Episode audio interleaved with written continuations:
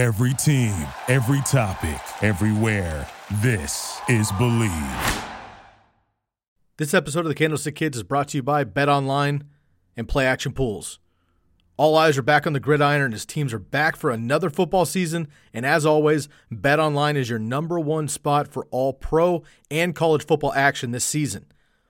With the new updated site and interface, even more odds, props, and contests, BetOnline continues to be your number one source for everything football.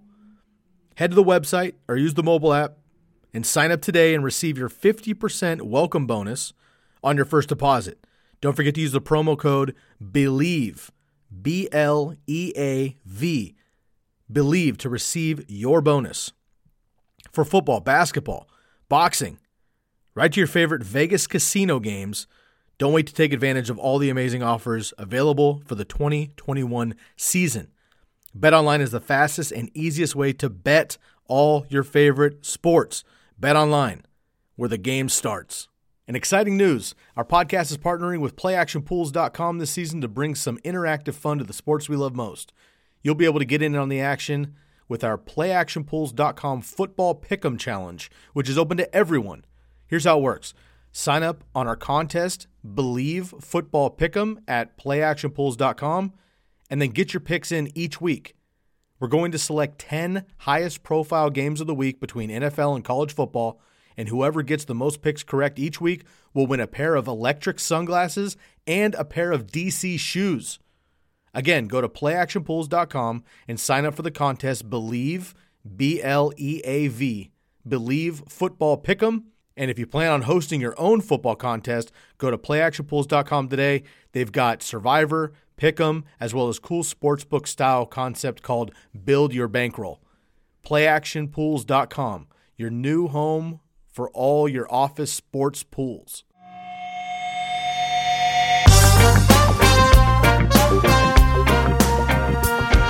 What up, Pizza Potters? Welcome back to the program. I'm your host, Sky Guasco. This is another episode of the Candlestick Kids Fantasy Football Podcast, episode 460. I'm joined by my man, Jay Della this evening, better known as Jordan Della Valle. You can find us both on Twitter at Sky Guasco and Jay Della Valle with an E, not a Y, seven, Jay Della Valle seven. We are going to recap our uh, terrible performances from our Eagles and 49ers, and we will get into all of the other Sunday and Monday night action in our week three recap. And then Jordan is going to give you one or two things from each team that he is looking forward to heading into week four. We hope all of you are doing well, had a great weekend, and are getting into week four here at ideally 3 and 0, 2 and 1. Even if you're 1 and 2 or 0 and 3, it is still early. We have that extra week this year. We're going to turn it around. We are going to help you turn it around. So make sure you stay tuned right here to the Fantasy Focus Facebook page, YouTube. Give us a subscribe and hit that bell. On the Twitch side, we've been blowing up on Twitch lately, so appreciate y'all for joining in. Also on the Twitter side, give us a follow there as well. Fantasy focused or fantasy underscore focused. And of course, all the Candlestick Kids Fantasy Football Podcast podcasts can be heard anywhere you listen to the Bleav Podcast Network on the podcast side of things. Jordan, man, I know it was a rough Monday night for you. It was a rough Sunday night for me. And I've been trying to think over the last 24 hours which which loss would I prefer? Now, unfortunately, you can't win them all. All right. Even Brady, even Mahomes comes up short. All right. Joe Montana never did, but we're going to stay away from that. you have to lose every once in a while. Okay.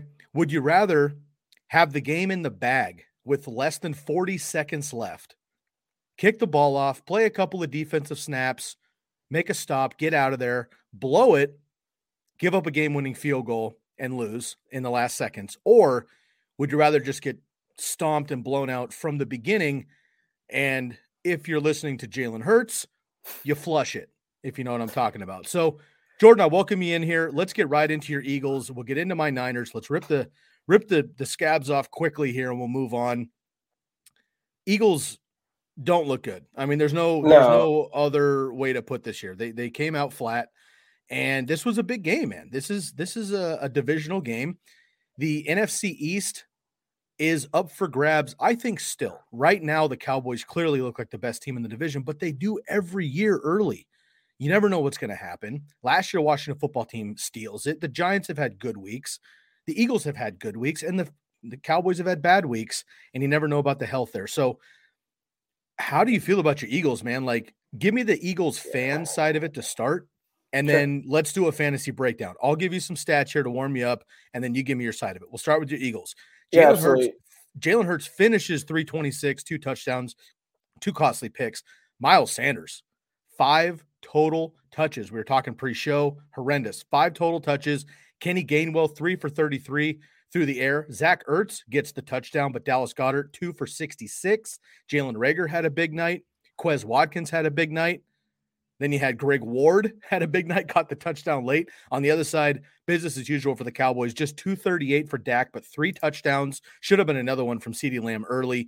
Zeke 17 for 95 and two. We love to see that. Tony Pollard involved, but 11 for 60. No touchdown for him. Dalton Schultz, really impressing. Six for 80 and two touchdowns. CeeDee Lamb, three for 66, tackled on the one yard line early. And Amari Cooper, he's been a dud after a huge opening week. Been a dud the last two weeks, just three for 26.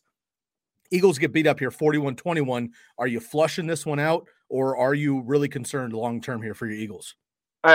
Personally, I'm concerned. I mean, you look at the Eagles' schedule so far. You played what uh, seems to be a terrible Atlanta team first.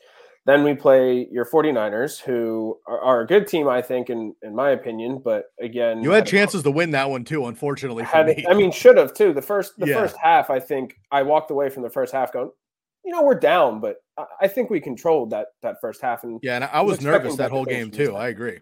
Yeah. 17 11. I mean, that was a low scoring game.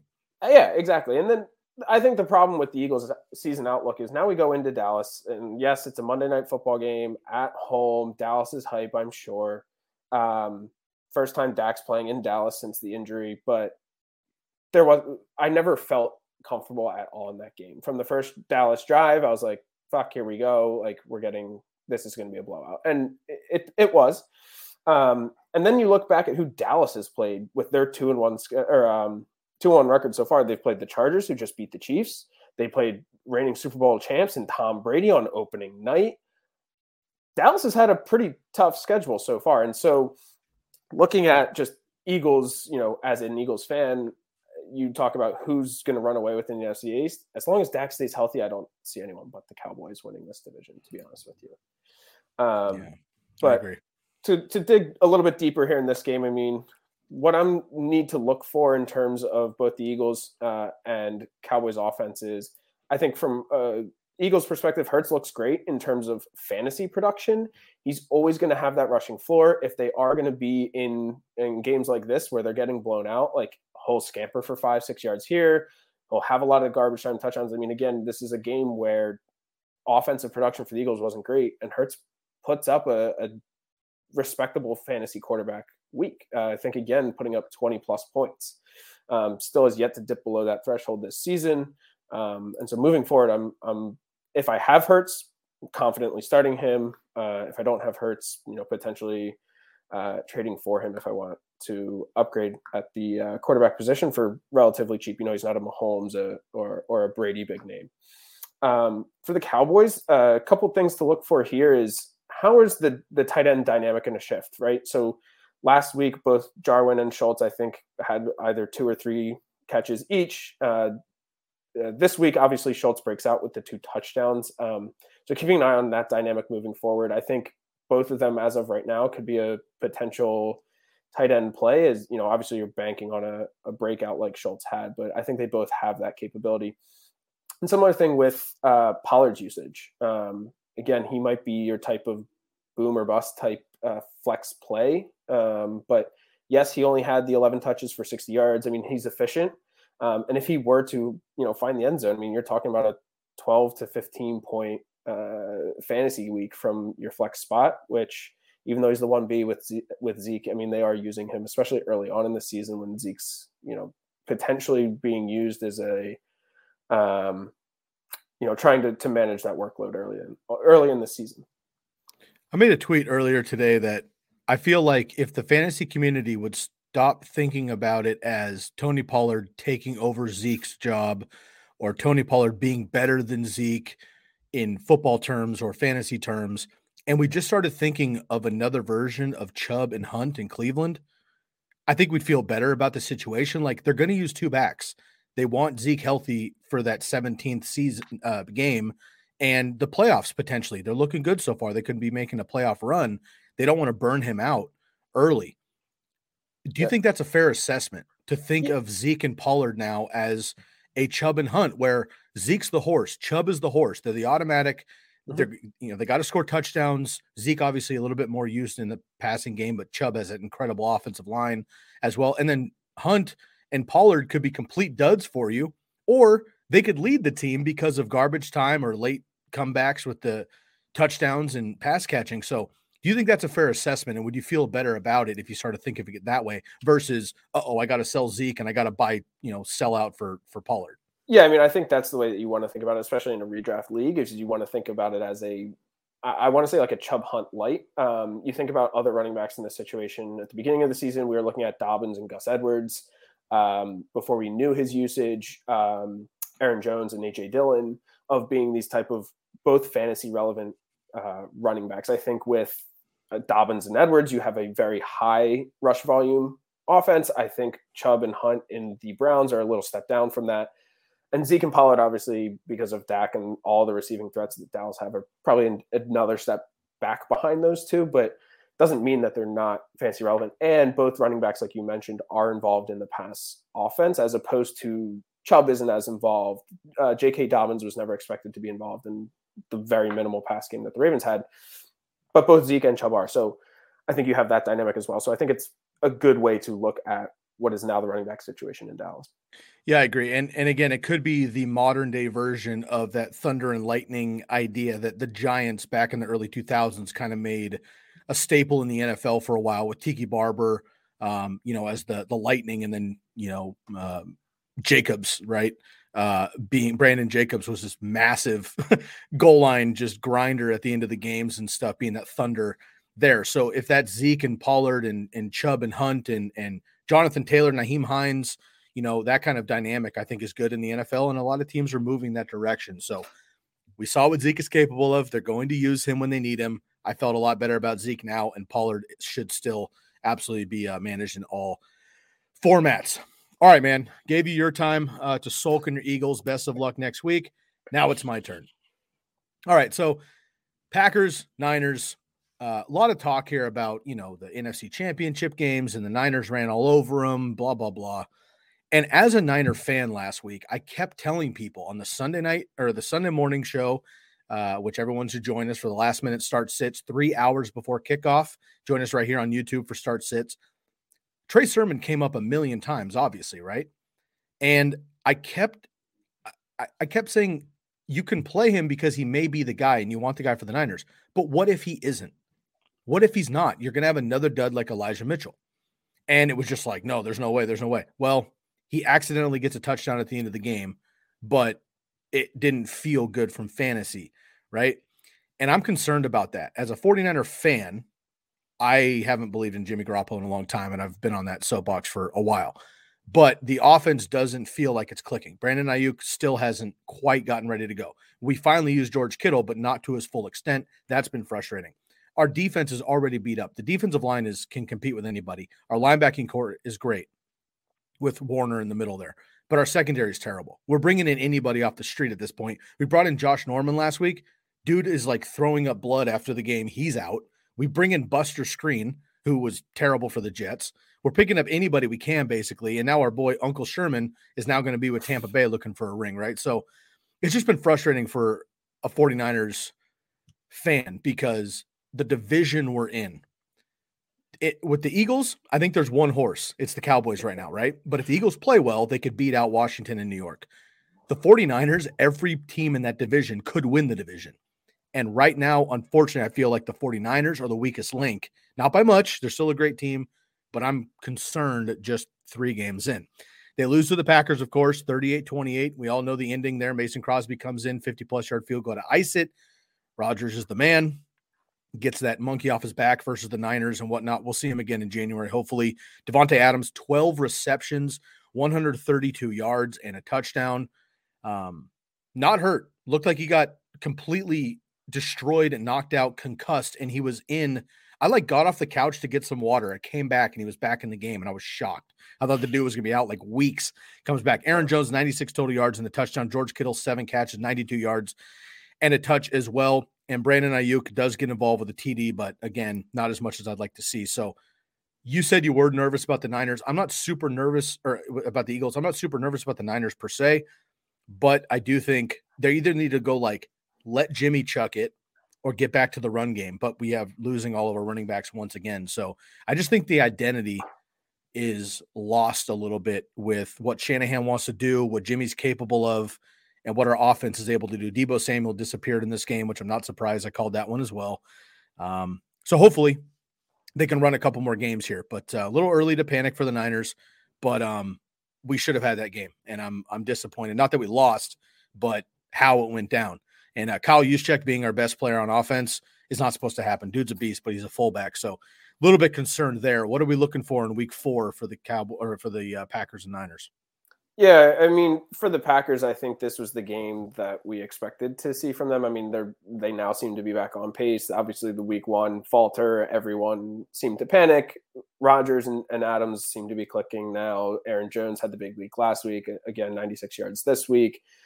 I'm not too worried about anyone really on the Packers offense. Uh, maybe Bob Tonyan, he wasn't really involved this uh, week, but again, this is where like the Packers offense is so efficient with Rodgers behind uh, under center that they don't really need to include everyone in, in, every week. And this was just a week where they didn't really need Tonyan. Um, but moving forward, obviously, would want to see you know more than one target and see him more involved uh, in this Packers offense.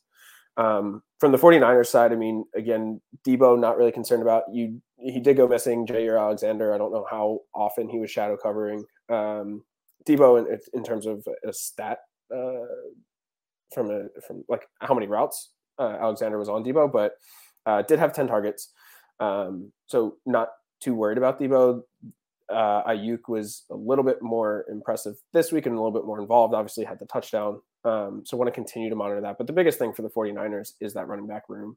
Um, Sermon was okay. Uh, I mean, from a fantasy perspective, saved your week with a touchdown, but wasn't any didn't do anything to win the job. So when Elijah Mitchell comes back, when Jeff Wilson comes back, uh, when Trey Sermon's still there, who's going to be the, this lead guy? Or is it going to be more of a committee? Is it going to be the 49ers of old where you're kind of playing Russian roulette, playing, you know, starting one of them in your lineup?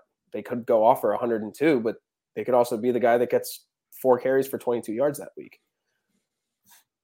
Would you call that rushing roulette? Oh, nice. All right, let's move on here. You and I have both uh, taken our 20 minutes here to cry about our teams. Um, go Eagles, go Niners. Let's bounce back. And uh, let's move on here, man. We got the whole rest of the Sunday slate. Let's crush these ones out. We're going to dial it all the way back to Sunday morning with the Bears and the Browns. Justin Fields getting his NFL debut.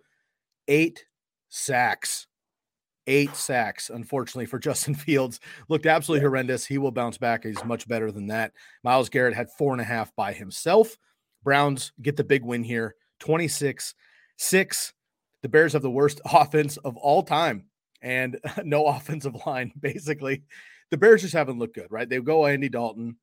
Nick Foles is on the bench eh, and and he's a distant third, shouldn't even be a rostered, in my opinion, whatever. Um, but Matt Nagy comes out after the game and throws the kid under the bus immediately. Like, eh, I know he had a terrible game. It was obviously horrendous. You immediately say, okay, well, now we're going to go back to Andy Dalton if he's healthy. And if not, we're going to go with Nick Foles just because we paid him a bunch of money. We're obligated to do it. Terrible move, dude. I, I'm hating this situation for the Bears and Justin Fields. It feels like Tua last year, which was terrible. And Tua basically said after the season, like, didn't learn the playbook, couldn't really get any flow if that's an issue for Justin Fields early, it's going to really hurt him, I think, long term. And Kareem Hunt over 150 all purpose yards and a touchdown. Odell Beckham, nine targets in his return. Nick Chubb didn't get a touchdown, right? But he still had over 80 plus yards. Again, he's not touchdown reliant, but because uh, Hunt has all that, you know, extra work there, that's kind of that, you know, thunder and lightning there. So Nick Chubb is just fine. Baker's okay. Uh, Jarvis Landry's still out here. So what are we looking forward to in week four for both the Browns and the Bears? Uh, I mean, I'm looking forward to Nick Foles, Super Bowl MVP coming back and starting. Absolutely not.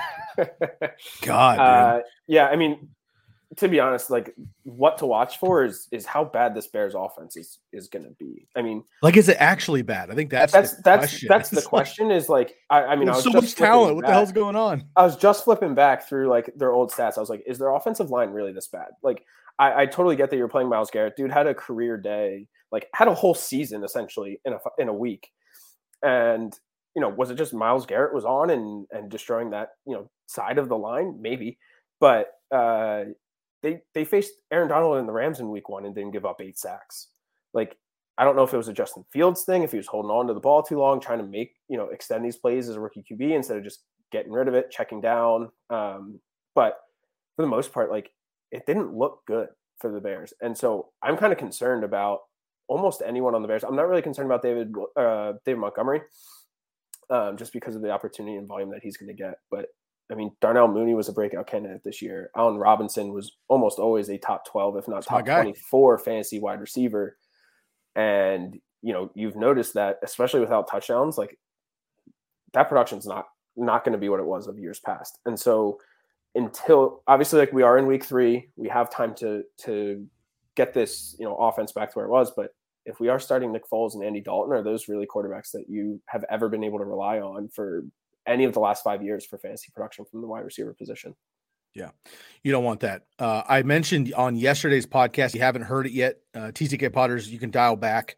Um, I uh, went through the waiver and everything else. If you have waivers coming up uh, tonight, um, you can get a last minute listen to the waiver column. I also gave some players on the hot seat, some players I'm kind of panicking about or patient with, and also a couple trade targets. I mentioned I'm trading for Saquon Barkley. I'm not going to break that down right now, but I did mention that I'm looking to acquire Saquon and I'm looking to trade away Allen Robinson, a player that I loved coming in. Wide receiver 63 right now, Jordan. 63 yep. on the season in PPR, six targets in week one, or excuse me, 11 targets in week one, six catches, four targets and two catches in week two, six targets, two catches again last week. Yeah, that's what you that's what you really hate. Like you, you see that week one target and you, are okay, right? Like yeah. you see the 11 targets, you're like, oh, if I'm going to get 11 targets, okay, I got six catches. Like uh, it, will come, it'll come with the targets, right? But then you almost drop off a cliff immediately in week two, and then again in week three. Bro, um, here's so the issue: Th- 35 yards in week one. Okay, that's against the Rams. All right, it's against the Rams. You got the targets, 35 yards, whatever. Outlier against the Bengals, 24 yards. He caught a touchdown, dropped another one. Last week, 27 yards for Allen Robinson. He's not uh, he's not going to get you a ton of yardage, but he's a volume guy and he's just not getting it right now. I'm definitely concerned there. All right, I'm getting frustrated about my Bears because I was actually fired up about the Bears and now they're letting me down unfortunately. Let's move on here. Washington football team and the Buffalo Football Bills. Yo, man, this one's surprising. The Washington football yeah. team I picked to win this division. Um, obviously looking terrible because the Cowboys are good and Dak is back and all is good for Dallas currently. But I thought Washington was the truth, even with Taylor Heinicke coming in with that defense. That defense has not been that defense yet. 43 points led up to Josh Allen and the Bills. Five touchdowns for Josh Allen, 358 yards. Cole Beasley, 11 receptions, 98 yards. Emmanuel Sanders has two touchdowns. Stefon Diggs, Still not Stefon Diggs yet. He's a buy low candidate for me personally. Uh, he's not going to be cheap, but he's somebody you might be able to look for here. But Washington football team, man, is concerning. And Tre White is a problem. I was worried about Terry McLaurin. He got his numbers eventually, but Tre White's the truth. And um, I'm concerned about this overall offense. And, you know, Antonio Gibson ripped off a big run and he can do that anytime. But overall, I'm a little bit concerned, and that defense is not as terrifying as I thought it was. So you can play your studs against this defense here. But the Bills, a big win, 43 21. Yeah, absolutely. And and you mentioned that Stefon Diggs is buy low candidate for you. He is for me. He's not going to be as buy low as maybe Saquon, who's coming off of the ACL injury, but uh, and you know Diggs obviously does have that name. He's coming off of that wide receiver one season uh, or uh, two actually after Davante, but um, so it, it's not going to be completely low, but if you think about all the receiving options that are there in, in Buffalo, I mean, both Beasley and uh, Emmanuel Sanders uh, are actually viable flex plays in most fantasy formats, right? You have uh, in PPR, Beasley's always going to be that Hunter Renfrow esque type, Wes Welker, whatever you want to call him, where uh, is just going to get a ton of targets from Josh Allen. Emmanuel Sanders is almost the opposite, where he's not going to get a ton of volume, but he's getting a lot of the deep targets in this offense right now. So if you want to play Emmanuel Sanders on the the prayer that he gets one of those long touchdowns, like it's a viable opportunity for sure any given week with this Buffalo uh, offense. Um, looking forward with um, the Washington football team. I mean, next week they play Atlanta, and so I think you're going to have a lot of uh, a lot of production there. But really, what you need to see if you're the Antonio Gibson owner is a lot more involvement in the passing offense. Right? You mentioned he had the 70 plus yard uh, receiving touchdown this week, and then had one target after that. Like this guy was a wide receiver in college. It, it, like we all mention it in the fantasy community, but Ron Rivera just seems to doubt his passing ability and just does not want to involve him or catching ability, and does not want to involve him in this pass offense. Um, I don't know why, but if you want the the value of your Antonio Gibson back of the first, early second, maybe mid second round pick, you were you were banking on a lot more involvement from this, uh, you know, in the in the passing offense. Which is so frustrating too, because I mean nobody's Christian McCaffrey, and I don't think anybody took it seriously. But when Ron Rivera coached Christian McCaffrey in Carolina, and then he drafts Antonio Gibson and basically says, "We want this kid to be our Christian McCaffrey because he's a wide receiver playing running back," and they just don't use him. Now, look, no shade on J.D. McKissick. He bounced around the NFL for a couple years, and he landed in Washington last year. He did pretty well with uh, led the NFL in in targets and receptions from the running back position with Alex Smith. He's a good receiver also. So he is the pass catching back, but Antonio Gibson can also do it. And we say it all the time in the fantasy community, but obviously these NFL coaches don't give a shit about fantasy. But for us, we just look at like start your studs, like give the best player on your team all of the work. Why not do that? Obviously, these guys get paid to make decisions not to do it for whatever reason. It's frustrating for us, but you have to imagine that these guys are professional professionals at what they do and they're making the decision not to. So, very frustrating, but that's how it goes sometimes. Let's move on here to one of the most thrilling uh, endings to a game, which should not have been. The Ravens should have beat the Lions by three touchdowns. They did not. And the Lions are not winning games because it's the Lions and they don't win games. However, I don't think I can remember, Jordan, a Lions team, except for maybe one or two when Calvin Johnson was at his peak, all the way back to the Barry Sanders days when they still weren't very competitive. When the Lions team on offense and defense was at least competitive, trying hard, playing well, and they're getting beat, but they're actually like they're entertaining to watch. Uh, they're they're scoring points, albeit a lot of it in in junk time, but it doesn't matter. I mean, they're competing in games. They're not getting blown out like Lions usually do. And I think there might be something up in this Dan Campbell attitude of this team, which I, I respect and appreciate so far. Ravens do get the win on a Justin Tucker NFL record 66 yard field goal. I had Jay Tuck behind me last week. I've got his jersey, and uh, it's it's the Mrs. favorite player. Um, so we were watching it on Red Zone, and I was like, "Yo, babe, this one's coming up. It's it's an NFL record if he makes it and your team would win. she's like, oh, it's too far, blah, blah, blah. Kicks it, hits the the crossbar, doink, bounces up and over and makes it, and it's just absolutely phenomenal. So Justin Tucker's the man. Also, I have to mention this every time, sings opera in eight languages. Shouts out to my man Justin Tucker. 1917, Ravens get the big win over the Lions. D'Andre Swift, 107 total yards and a touchdown. And just because my boy Jamaal Williams also had a touchdown, Mark Andrews finally showed up, five catches, 109 He'll get his touchdowns eventually. Hollywood Brown, three crucial drops, like 20, 30 yard pass plays each time drops. Let's hope that that is not a long term situation. Rashod Bateman is eligible this week to come off IR. I don't know if he'll be that much of a factor now, but he is going to be a factor. Sammy Watkins still out there. I think Hollywood Brown, who's been playing well, needs to shake that off next week, or he could be uh, put down the line a little bit there. But big win from the Ravens, but a little too close to comfort. Yeah, I mean, this Lions team is is shocking how close they're making these games, especially against the teams that they've played against. Uh, a lot of the the points they put up in San Francisco were in garbage time. Um, but they almost won that one too, dude. I, I was know, sweating. I know. I was like, and what the hell are we doing, pulling our defense and Green, Green Bay storming back? Green Bay in the first half was mm-hmm. competitive. They were leading um, at half. Yep, and then and then uh, this week it turned out to be extremely close. Obviously, uh, as you can tell by the final score, but um, I do think you you hit the nail on the head with like Hollywood Brown had a couple drops here that that probably make this game a little bit uh, not as close, or at least don't not feeling as close. Um, so looking ahead for this Detroit Lions team, uh, D'Andre Swift and Jamaal Charles or Jamaal Williams, I wish it was Jamaal Charles, um, have both been been very productive in terms of fantasy so far. Very viable starts. Um, and this week coming up, now play the Bears in Week Four. Um, looking at who the Bears, what they just did against the Browns. I mean, Nick Chubb, 22 for 84. Kareem Hunt, 10 for 81 on the ground in a touchdown. Six catches for 74 through the air.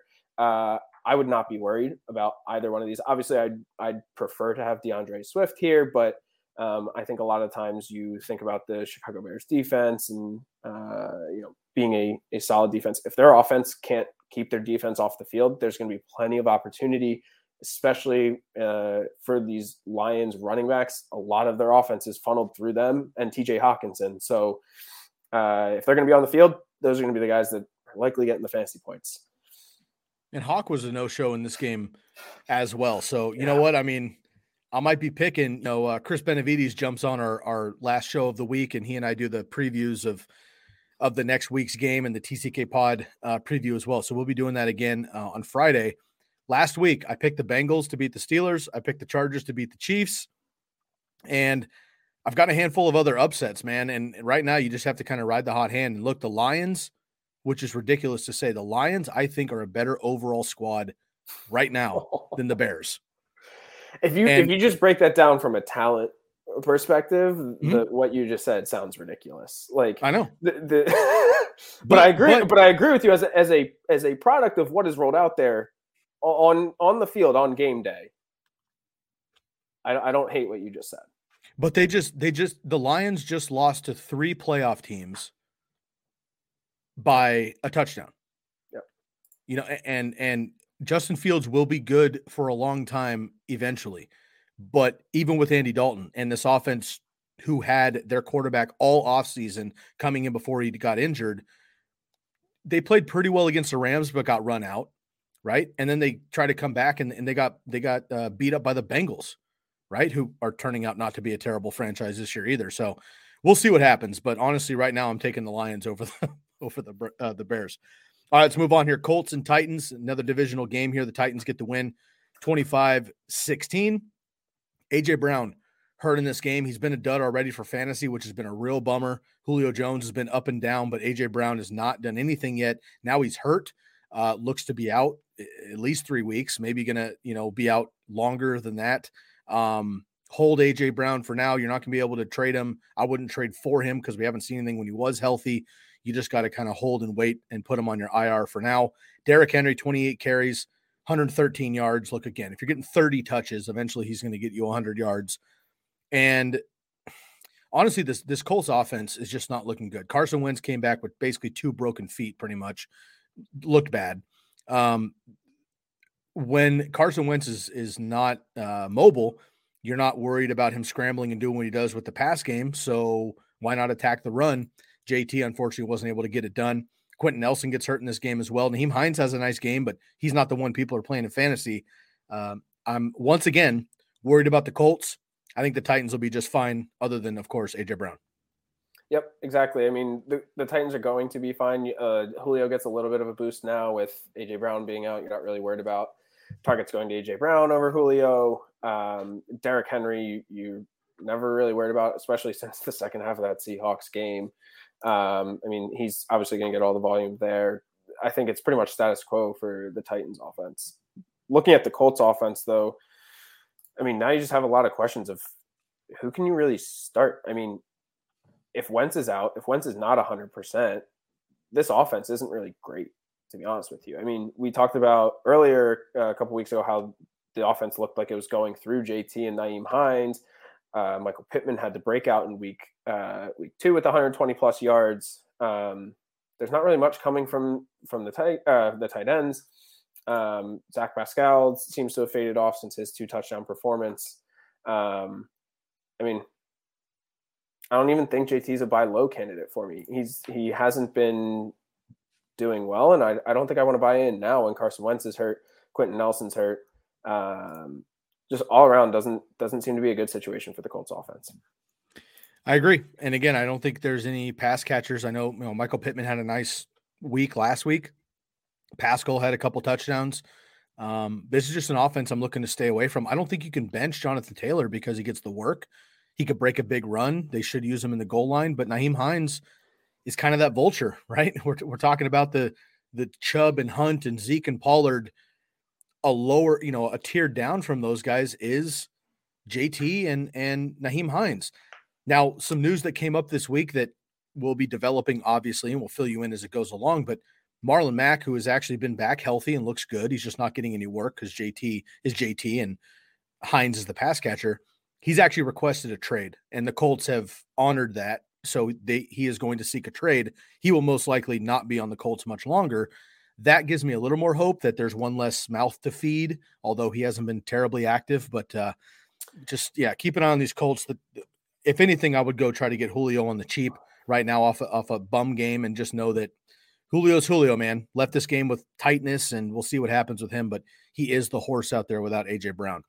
Yeah, and that and that Marlon Mack take, I mean, I think says more about Marlon Mack and potentially getting him for extremely cheap. He's probably on your waiver wire, free agency, um, stashing him if you have you know the availability to cut you know some Greg Ward, Quez Watkins, like just cut those guys. Uh, I don't know why I just named only Eagles. Um, probably because we suck. Um, but I think it says more about Marlon Mack and his potential stash ability rather than his effect on uh, JT and Hines. I agree. All right, let's move on to another one. This one was exciting here. My Chargers got my boy Herbie right behind me from the Jersey Jungle. I'm going to give them a shout out here just in a second after this game. Justin Herbert shows up in a big way. Chris and I previewed these games. I picked the Chargers outright to win this game last Friday. Sure enough, they show up and do it.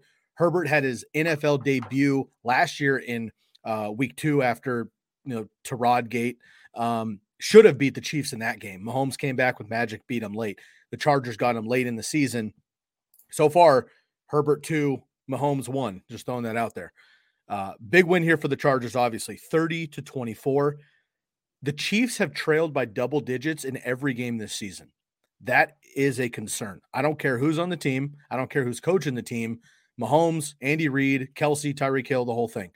That is a concern. I know Mahomes is incredible. I know this offense can put up 50 and a half. The problem is when they start playing elite defenses come playoff time late in the season or whatever, um, it's going to be tough. I, I'm I'm one and two Chiefs team is the best one and two team you can ever be. But I I am concerned as a Chiefs fan. Not that we're going to bomb the season, not make the playoffs, whatever. They'll turn it around. But I, I don't feel like they feel like the Chiefs right now, so I'm worried about that. Justin Herbert, 281, four touchdowns from my boy Herbie. Mike Williams, I'm telling you guys, you know, I gave my tribute to Mike Tagliere this week. If you haven't heard it yet, I spent about 25 minutes on a, a solo podcast earlier this week, a, a tribute to uh, Mike Tagliere, who passed away this last weekend. Um, came on the show, episode 400 back in June and he and I talked about players that he was all in on this year and players he was fading. One of the players he was fading was Jonathan Taylor. We go into that. I faded him, didn't draft him anywhere. So far, that's worked out. A player that he was all in on was Mike Williams. I made him my breakout candidate in the AFC West series. So far, so good. Seven catches in this one, 122, another two touchdowns. If not for Cooper Kupp setting the league on fire so far, Mike Williams would be the number one fantasy receiver. Cooper Kupp and Mike Williams are those guys right now. So if you drafted them in the fifth and the seventh round, you're laughing all the way to the bank. They're this year's Stefon Diggs from last year. All right, then you have Travis Kelce. Travis Kelce's Travis Kelce. Tyreek Hill, two weeks in a row, basically being taken out. He's going to get his targets. He could catch a deep bomb at any time, but the Ravens do a soft shell over the top. The Chargers, great secondary, the same thing. Watch out when the Chiefs play the Broncos. The Broncos have a great secondary as well. I would not be surprised if the Broncos take Tyreek out of this game, focus on Travis Kelce over the middle, shut down the run, they could be in trouble if Teddy can score some points. Just throwing that out there. Mahomes, two interceptions, not himself. CEH bounces back, gets a touchdown. You can hang on to him for a while. You know, Austin Ekeler gets in. Keenan Allen quietly dominating, also kind of overshadowed, oddly enough, by Mike Williams right now. But Chargers look good, man. This is a huge statement game for them in the AFC West. Chiefs will be the Chiefs eventually, but one and two is not how anybody expected them to start. No, absolutely not. And and Tyreek's the the one I want to highlight here as what to watch for moving forward. I mean, this wasn't a game where the Chiefs dominated from the start. They they did involve CEH a lot in their offense this week, but it's not like he got the quote unquote game scripted out. I mean, we've never really seen Tyreek Hill get game scripted out from this Chiefs offense anyway. Um, but if you told me these last two weeks that the Chiefs were up by 28 early, I, I'd, I'd understand a, a five for 57 week from Tyreek, right? Where you just got, didn't really need the deep threats, didn't need the, the passing attack to be at the level that we've seen it from the Chiefs. Um, but that's not the case. It wasn't the case this week uh, either. The Chiefs were, um, you know, behind early and behind often um, in a competitive game with, with the Chargers, and Tyreek was just taken out, like you mentioned, from the defense. And so, um, if defenses are con- going to continue to scheme out Tyreek Hill and take that option away from Mahomes. I mean, Mahomes is such a good quarterback that he's going to be able to adjust. He'll use Kelce, he'll use uh, Hardman, Robinson, Pringle, or, or you know, Andy Reid will use CEH. Um, so it's, it's a little bit concerning, but I don't think it's something to you know sell Tyreek low here um, at all. Um, moving to the the Chargers, I mean, we talked about it on the the start sit on on Sunday. A lot of questions coming in were Mike Williams or Mike Williams or, and I remember one specifically was I'm already starting Keenan Allen, Mike Williams or, and I forget who the second option was. And what I said was you can't sit Mike Williams just because you're starting Keenan Allen. I totally understand that they both can't score on the same play outside of some some trick play. I'd love to see Keenan Allen throw a ball one of, one of these days. No, no idea if he can actually throw. Uh, but they're not going to score on the same play. But the problem is, you this is the week that you're going to get from both of them almost every week. Like one of them's going to score a touchdown. They're either going to split them, so one's going to get two, and you don't know. And if you're going to bench Mike Williams just because you have Keenan Allen starting already, you're going to miss out on these big Mike Williams weeks. Um, so moving forward, uh, I mean, I think I'm very willing to start both and both in the same lineup. Absolutely. Last year, I mentioned it a couple of times. I paid up for the very the most expensive handcuff in fantasy football, Kareem Hunt to Nick Chubb. Last year, I drafted Hub, Hub, and what would it be? Just Hunt, I guess. Chubb and Hunt. I drafted both of those guys in three different leagues, and Chubb went down. Kareem Hunt took over. Whatever. On a week to week basis, both of those guys were running back twos, and then one of them would blow up to be an RB one. If you stop thinking in your head of I can't play both, whatever. Think of them as just like what do they give you production wise? Keenan Allen and Mike Williams are both wide receiver ones almost every single week. You want two wide receiver ones on your team. Doesn't matter if they're from the same team, right? Nope. A lot of people wouldn't have a problem going CeeDee Lamb and Amari Cooper right now, or Godwin and Evans, or whatever, if you have those kind of stacks. Why not do it if you have both of them? So I do have Keenan Allen and Mike Williams in one league. I start them together every single week and they're blowing up. So don't worry about that. All right, we're going to take a quick pause. Jordan, I'm going to let you get a quick water break. Also, I'm going to give a shout out. I see the uh, chat room starting to blow up here with some questions. Um, we will get to those questions, but not until the end of the episode. We still have about six games to recap here. So if you're looking for an urgent answer, you'll have to come back. Otherwise, stick around for us. Also, please, a reminder we do this every single Sunday. Make sure to come check us out for the Sunday Start Sit live stream three hours before kickoff. That's 10 a.m. to 1 p.m. Eastern time and 7 a.m. to 10 a.m. for us West Coasters. Bobby, myself, and Jordan are West Coasters up at the crack of dawn, 7 a.m. Got three hours of Start Sit live streaming for you right here on YouTube. Make sure to subscribe and hit the bell on Fantasy Focused YouTube page and get that alert when we jump on Sunday morning. We go Start Sit for three hours. We prefer that you come to us then versus during an episode because we have so much other content to cover. Sometimes you catch us in a good mood and we'll get to some. So I see some of you in the chat room. Hang tight with me, please. I've got a lot of other things to cover, but I will get to these here. Jordan and I will cover you. I know we have some trade conversations. We have some start sits. How do we feel about certain players? Jordan and I will cover those guys at the end of the episode. Hang tight for us, please. All right, before we continue on, I want to give a shout out to our friends at the Jersey Jungle. Again, if you're looking at the YouTube here, you can see Davante Adams, my boy behind me. Also, my man Justin Herbert. I went to the Duck game this last weekend. It was a squeaker. We were supposed to beat Arizona by 28 points according to the spread. ugh, it was tight, but we got the W in the Pac 12, a conference game. I love that. Great atmosphere. My first game back since the pandemic kicked off. It was absolutely fantastic. We had a great time. So got to cheer on my Ducks. And of course, Justin Herbert got the jersey behind me here. Hit up the Jersey Jungle on Instagram. That's where they handle their business. That's the Jersey Jungle. Use the promo code TCK to receive 10% off of one or two jerseys, 15% off of three jerseys with the promo code TCK. And again, folks, you're already starting at 50%. You go to NFL.com, MLB, NBA, NHL.com. You're paying $150, $200 for hockey jerseys because they have the longer sleeves and stuff. You go to the Jersey Jungle, you're already paying half. These are not knockoffs. These are not from overseas. These are the real deal. They're authentic jerseys. I got them behind me. Hit up my boy Trenton. Use the promo code TCK and get 10% off of one or two, 15% off of three jerseys. Again, the Jersey Jungle on Instagram. All right, Jordan, let's get into the rest of this here. Now we're going to kick it off with the Saints and the Patriots. Saints get the win here 28 13. Alvin Kamara, 118 total yards and a touchdown. We do have a question in the thread that I'm going to get to specifically here regarding Alvin Kamara. We'll get to that in just a second. Alvin Kamara, 118 total t- uh, total yards and a touchdown. Kendrick Bourne and Jakobi Myers over 90 yards each. I don't want either one of these tight ends at this point. James White, my man, goes down with a similar hip injury to Ryan Fitzpatrick, which put him on the IR. I'm concerned about James White long term for the rest of the season in redraft leagues. You could put him on IR if you want. You may just end up dropping him. Unfortunately, the question is: Is it Rhamondre Stevenson who blew up training camp, or or preseason, or is it going to be JJ Taylor who is kind of like the other James White on that squad? And Mac Jones is a deep kind of super flex at this point. And then for the Saints, look, man, I mean, Jameis did enough to get it done, but they run the offense through Alvin Kamara finally and does wonders here. They get four touchdowns out of that in the offense. So looking good for the Saints. Patriots have a big game against Brady and the Bucs obviously coming up, so that's no good uh, this next weekend here. But the Saints do business here with a big win 28-13. I'll get your feedback, Jordan, and then we'll go to our question.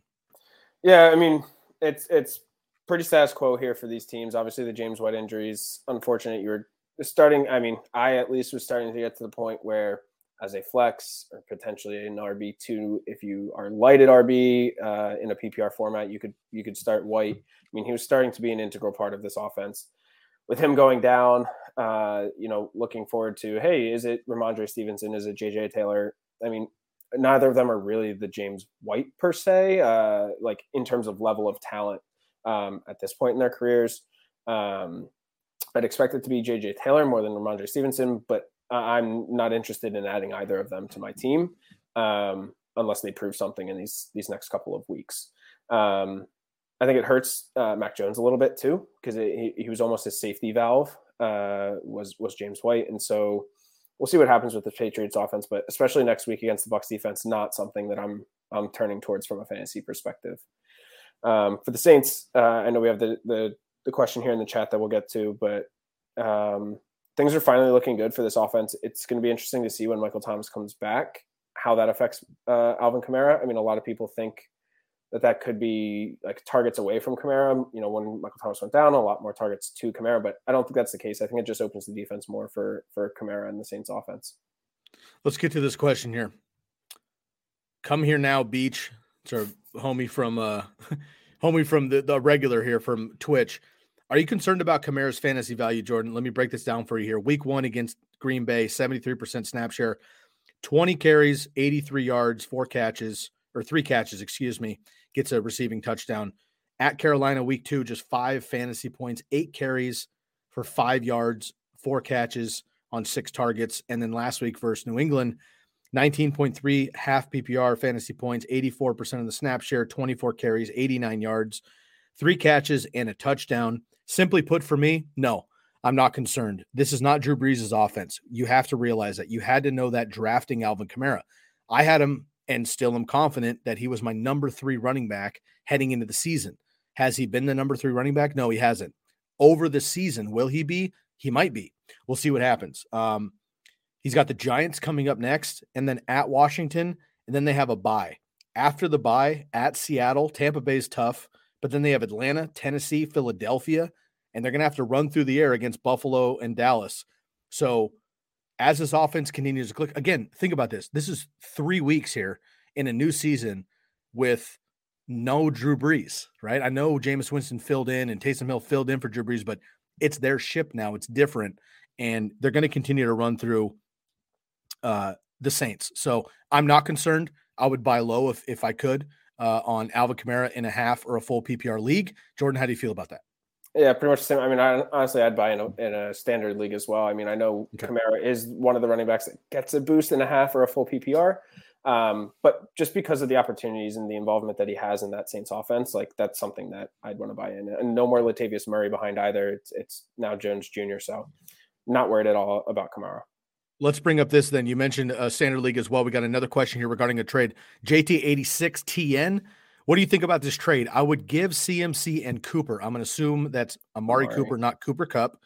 I would give CMC and Cooper for Alvin Kamara and CeeDee Lamb. It's a standard scoring league. Give CMC, who's obviously out the next couple weeks, and Amari Cooper, who's clearly hurt or just not effective right now. Get Alvin Kamara and CeeDee Lamb. I mean, for me, I think this really depends on your your team situation. I in a bottle would lean towards CMC, keeping CMC and Amari Cooper. Um, I know both are dealing with their own injuries now, um, but if you're maybe an 0 and 3 team and maybe your your playoffs start a little bit sooner, uh, you need some wins now. You can't wait for CMC to come back. You don't know how long he's going to be out. Is it going to be two weeks? Is it going to be four? Um, if you need wins now, I, I'd be okay um, taking what I think is season long, probably a little bit lower of a value, but uh, you know helps me win these weeks where I need to start clawing back in and can't afford to go 0 and 5 in my fantasy league. Preseason, I had CeeDee Lamb over Amari Cooper anyway. CMC is CMC, but he's out at least two weeks, and it might be recurring. Remember, last year he got hurt. He was out a couple weeks, came back 30 points, got hurt, was out, came back 30 points, was out, and he was hurt. So you it was the same week he went out last year too, week three. Ex- exactly. You can't week. count on him being 100% even when he comes back.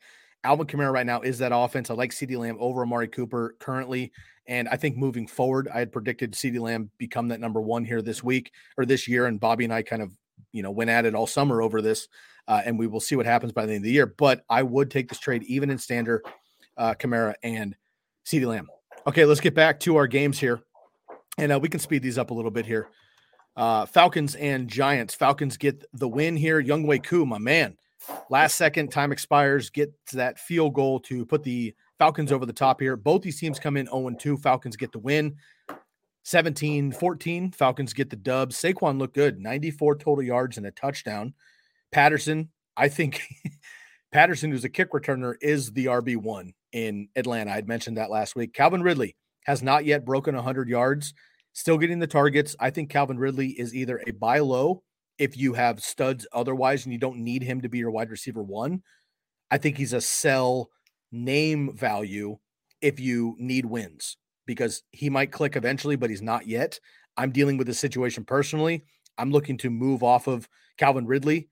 Um, I don't know if I'd go as steep as like Calvin Ridley for Mike Williams right now, but that is a conversation I'm willing to have with myself, a Keenan Allen, you know, somebody else who's performing well, maybe Stefon Diggs. See how you feel about that. Kyle Pitts again, yet to really break out, but it's just a matter of time for him. On the Giants side, look, you know, Daniel Jones, if he doesn't run the ball, you know, he's not going to be as great.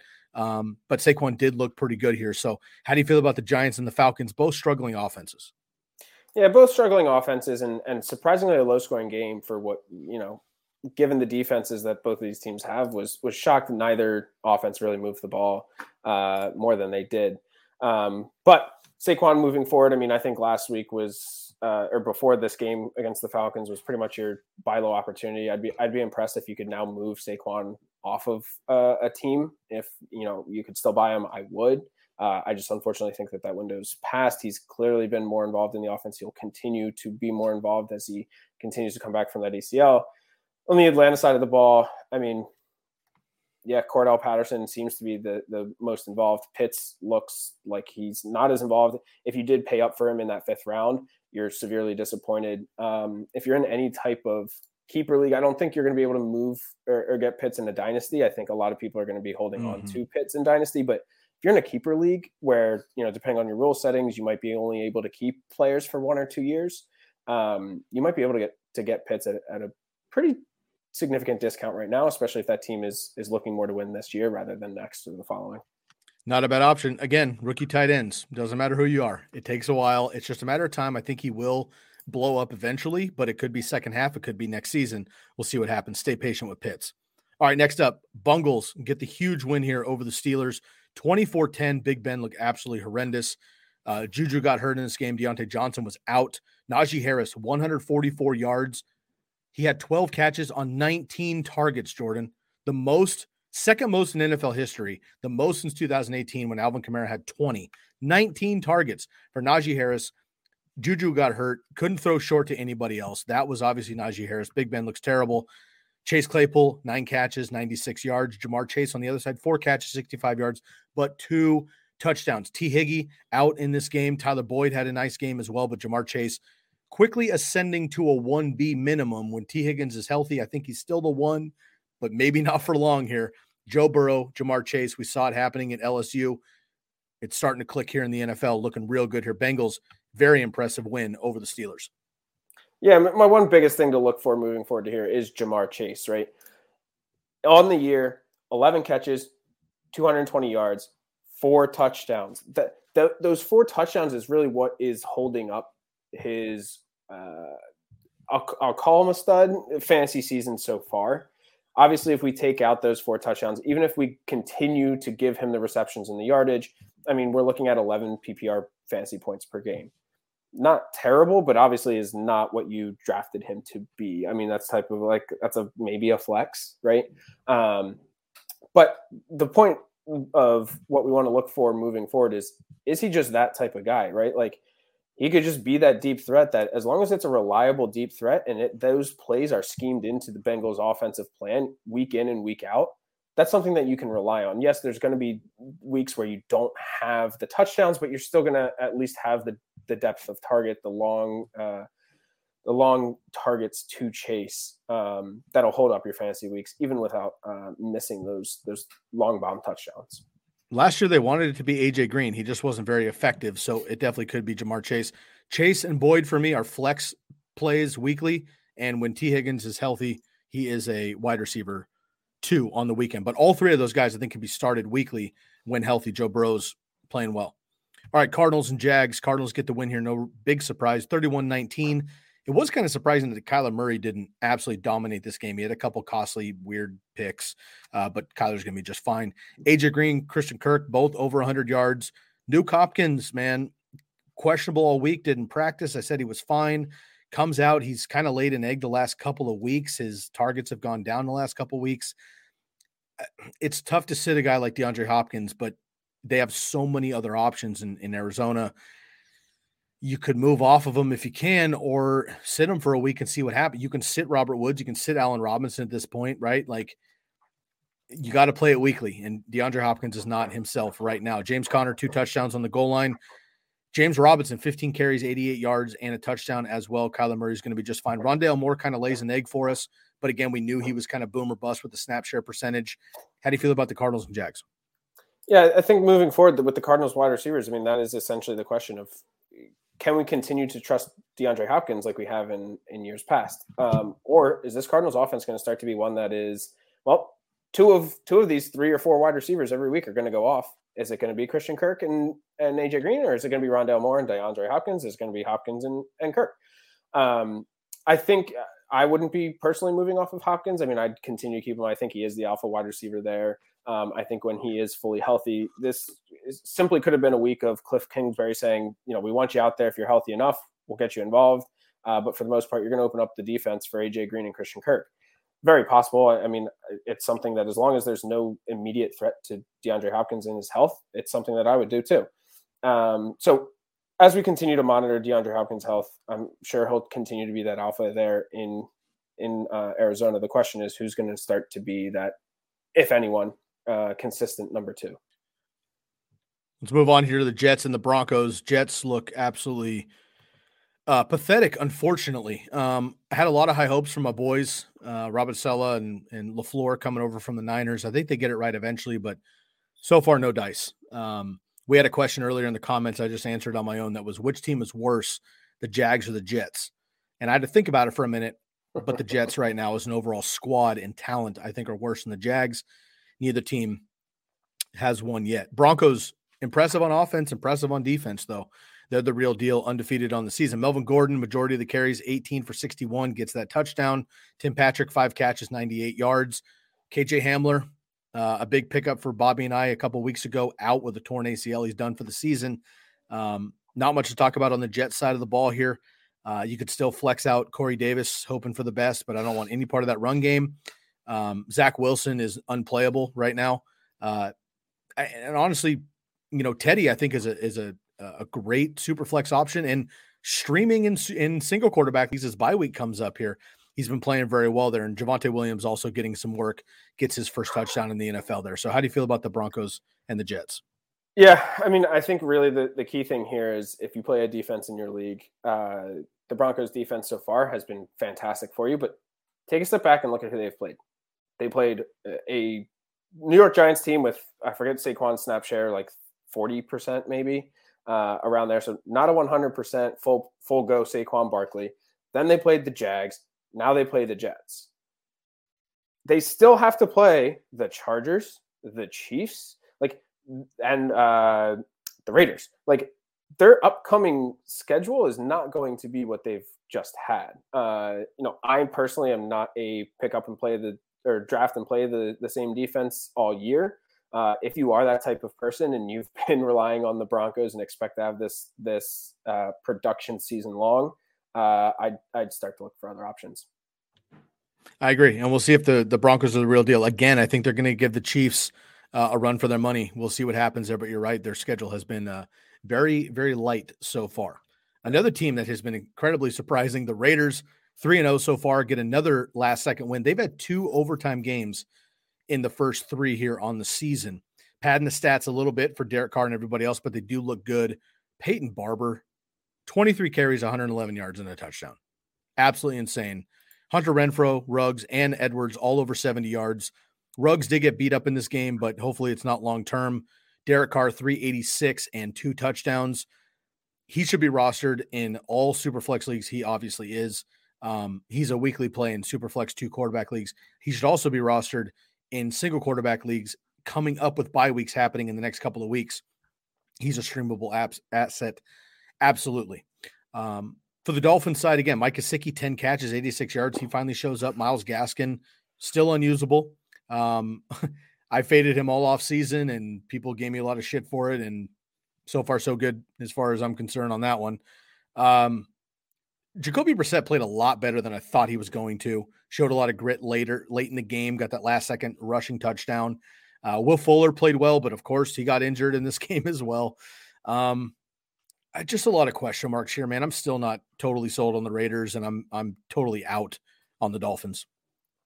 I, I would say for the most part, I'm out on the Dolphins. I mean, as an NFL team, I'm team I am, and especially while Brissett's behind uh, center instead of Tua. But from a fantasy perspective, I think what's really interesting is that you saw Gesicki and, and Waddle be uh, hyper targeted by Brissett in this in this game. Now, obviously, it's the Raiders' defense, um, and for the most part, it was you know the Dolphins were never ahead. I don't expect them to be moving forward with Brissett at quarterback. Um, next week they get the Colts though, um, Colts are a much better defense than the Raiders, and so the things to look for here is what does this Miami def- uh, offense look like with Brissett uh, against a, a, better defense than the Raiders? Um, and if he is continually targeting Gesicki and, and, Waddle, and those are his two guys, I mean, Gesicki has to be a top tight end option um, if he's going to be hyper targeted like this, especially in a PPR format.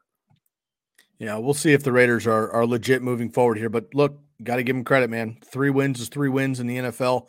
Uh, great start for Gruden and his gang. All right, let's go to two excellent games here in the late window. Bucs and Rams, 34-24. The Rams, I think you would call it an upset. Um, but two NFC juggernauts. These guys are going to be competing, I'm sure, come January as well. But the Rams get the big win 34 24. Matt Stafford, 343 and four touchdowns. Absolutely on fire so far. Cooper Kupp stays hot, nine catches and 96 yards, another two touchdowns. Um, I heard a, a, nickname over the weekend that I absolutely love Uh, Cooper couple, couple touchdowns, which I think would be a great team name there. Uh, Tom Brady, 432 of his own, just one passing touchdown. Also has that, you know, QB sneak, uh, Brady patented QB sneak from the one. He gets a rushing touchdown as well. Um, Tampa can't and doesn't run the football. Um, I, Leonard Fournette was Bobby's start of the week last week. I wasn't feeling good about it. It didn't feel good against the Rams. Dud. Ronald Jones is a non-factor. Gio Bernard is only the quote unquote James White in the final two drives of the game. I'm not excited to roster any of these guys. I don't think you can cut Leonard Fournette and Ronald Jones, but I would not be playing them automatically. Certainly in negative matchups like going up against the Rams. On the other side, Sony Michel, great pass blocking, not a great running efficiency there. Um, nobody can run on either one of these teams, so I'm not really worried about the backfields, but I'm not also not excited about them. Buccaneers get the Patriots. We'll talk about that in length, like everybody else. Start Gronk, start Brady, start AB next week. It's going to be an onslaught on the Patriots. I think Brady's going to go nuts here in this one. Yeah, I mean, and why wouldn't he? I mean, you talked about this offense not needing to run. They really don't. And that's why moving forward, Jones and Fournette honestly shouldn't really be on your radar. I mean, if they're on your teams, you're not going to be able to sell them. You mentioned I don't think you can drop them.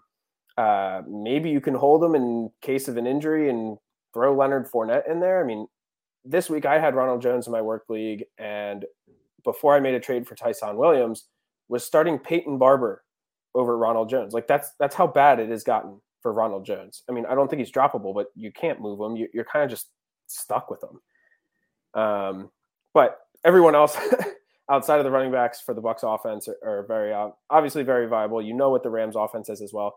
The only one question mark is is Robert Woods. I mean. This is not the involvement level that we really expected to see from Woods. I mean, every look is going to Cooper Kupp, um, but the question is is is there ever going to be a time where it's a Robert Woods game? I mean, we are only three games into the season, so we are working with a small sample size, and we have to remember that, and we have to think that some of these games moving forward are going to be a Robert Woods games, especially as defense start to key on Cooper Kupp more. Um, but for right now, it just seems to be a Stafford Cooper Kupp uh, show. It is. I'm bringing up Robert Woods stats here really quick here too. I want to read off his game log. It's not. It's Yikes. not great. It's like wide uh, receiver uh, 60, 61, 64, something like that half PPR, he's had 11 fantasy points, nine and a half, and 5.3. So he's trending the wrong direction. Four targets, nine targets, six targets, three catches, five catches, 33 catches. He scored a touchdown opening day. He has yet to since. He's not really getting the rushing attempts, just one, two, and one, 27, 64, and 33 yards. Coming up for the Rams, Arizona going to be a shootout. At Seattle, going to be a shootout.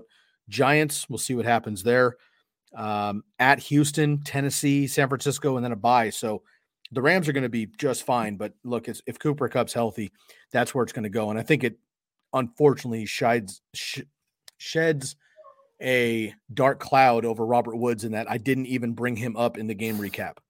this was a shootout. It, you know, uh, 58 points scored in this game, and I didn't even mention Robert Woods because unfortunately he is unmentionable him and Allen Robinson were my two guys in the middle rounds, man. Third, fourth round PPR leagues. Those are my like must draft players in those rounds. Neither one of them are even usable right now. Absolutely baffling. Let's get to our final game here, Jordan. Seahawks, Vikings.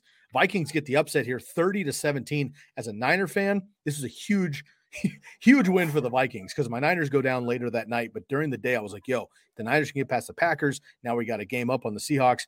Obviously, the Niners lose as well, but always good when your division mates lose. Also, big win here for the Vikings, though, coming off of two tough losses earlier. Kirk Cousins stays hot, 323 and three touchdowns. Justin Jefferson, nine catches, 118 yards, and a touchdown. Alexander Mattison fills in for Dalvin Cook, 160 total yards. He's had a couple duds over the years filling in for Dalvin Cook. This one was a massive blowout here, 160 total yards. DK Metcalf, six catches, 107 yards, and a touchdown. Tyler Lockett got rolled up in this one on his ankle. He missed a couple snaps, came back though, thankfully. So he should be just fine. Um, again, I thought there was going to be more fireworks in this game, uh, but the Vikings get a, a huge one here, 30 to 17. Yeah, I mean, this is we expected a little bit more from the the Seahawks offense. I think. I mean, we expected it to be a, a shootout. Neither defense has been great uh, so far.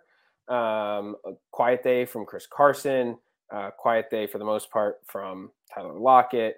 Uh, but I mean, if your if your fantasy guys are going up against the Seahawks defense, I mean you you got to start them. I mean, Kirk Cousins had a great day. Justin Jefferson had a great day. I mean, relatively a quiet day for Adam Thielen. Um, but I mean, your backup running back. I mean, Mattison's been great. He's been a handcuff for years to Dalvin Cook, but has never really been that guy when he's even had the chance. I mean, this week goes up against the Seahawks defense and puts up a ton of yardage, 112 on the ground a week after Derrick Henry, you know, blew them out in the second half as well.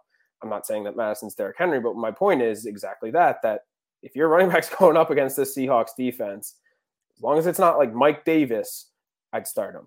Uh, or uh, Ronald Jones and Leonard Fournette, of course. We just talked about that too. Man, you remember Mike Davis? I'm old enough to remember when Mike Davis was the big pickup in the the fifth or sixth round. Those, yep. those were the days. All right, man. We have one question here that we didn't get to earlier that I wanted to hold to the end. So, Streak, I appreciate you uh, holding tight, my man. Question for you, Jordan. We don't know the format, so we default to half PPR when that's the case. Trade question here from my man Streak on YouTube. Would you do Amari Cooper, Antonio Gibson, and Kyle Pitts for Travis Kelce and Kareem Hunt?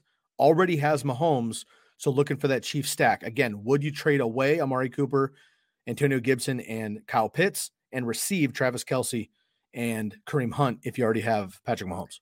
Yeah, and in a half PPR or full PPR format, I'm going to take the, the Kelce Hunt side of this trade, um, especially with Mahomes. Like, obviously, that stack where you now have anytime that Kelce scores, it's coming from Mahomes unless Tyreek's throwing a trick play.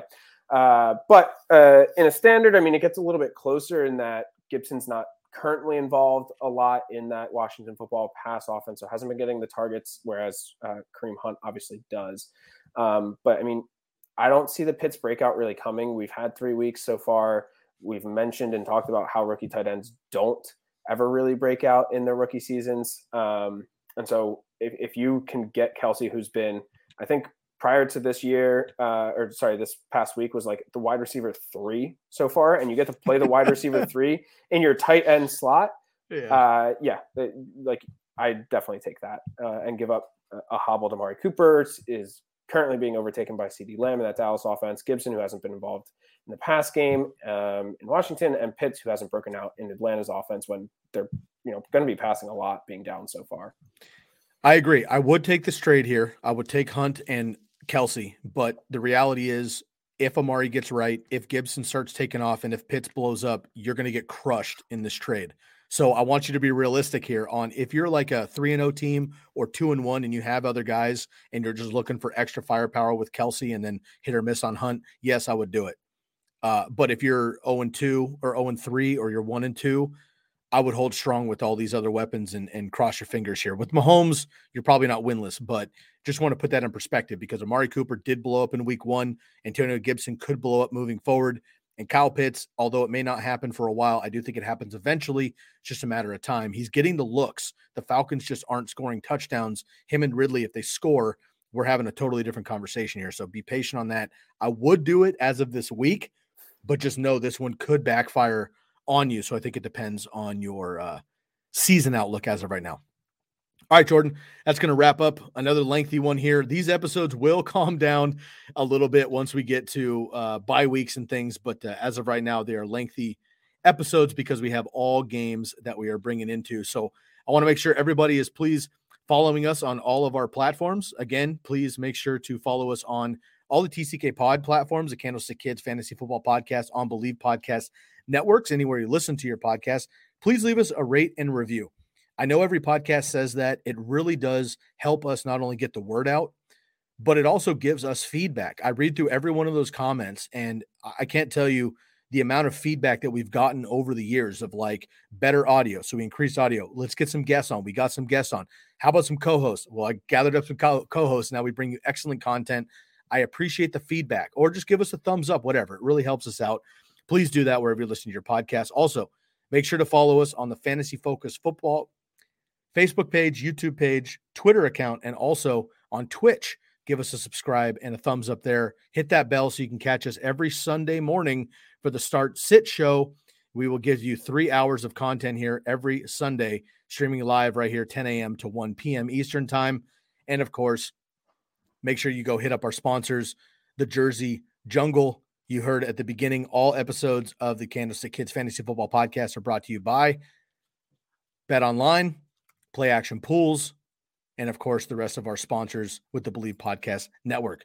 Jordan, it's always a pleasure, man. Another lengthy one. Thank you for breaking down the week three recap and looking ahead to week four. Bobby will be back with you with our man Bucks, and I'll be back with you with Chris Benavides later on in this week. Hope you're having a wonderful, wonderful week. If you'd like to hear my tribute to Mike Tagliere, please dial it back a couple of episodes. We'll catch you next time. For my man Jordan Della Valle, I am Sky Guasco. We will catch you next time. We are out of here.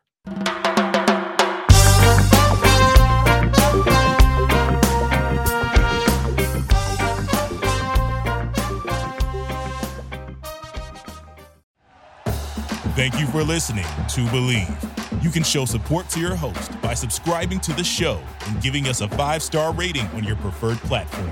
Check us out at Bleav.com and search for B L E A V on YouTube.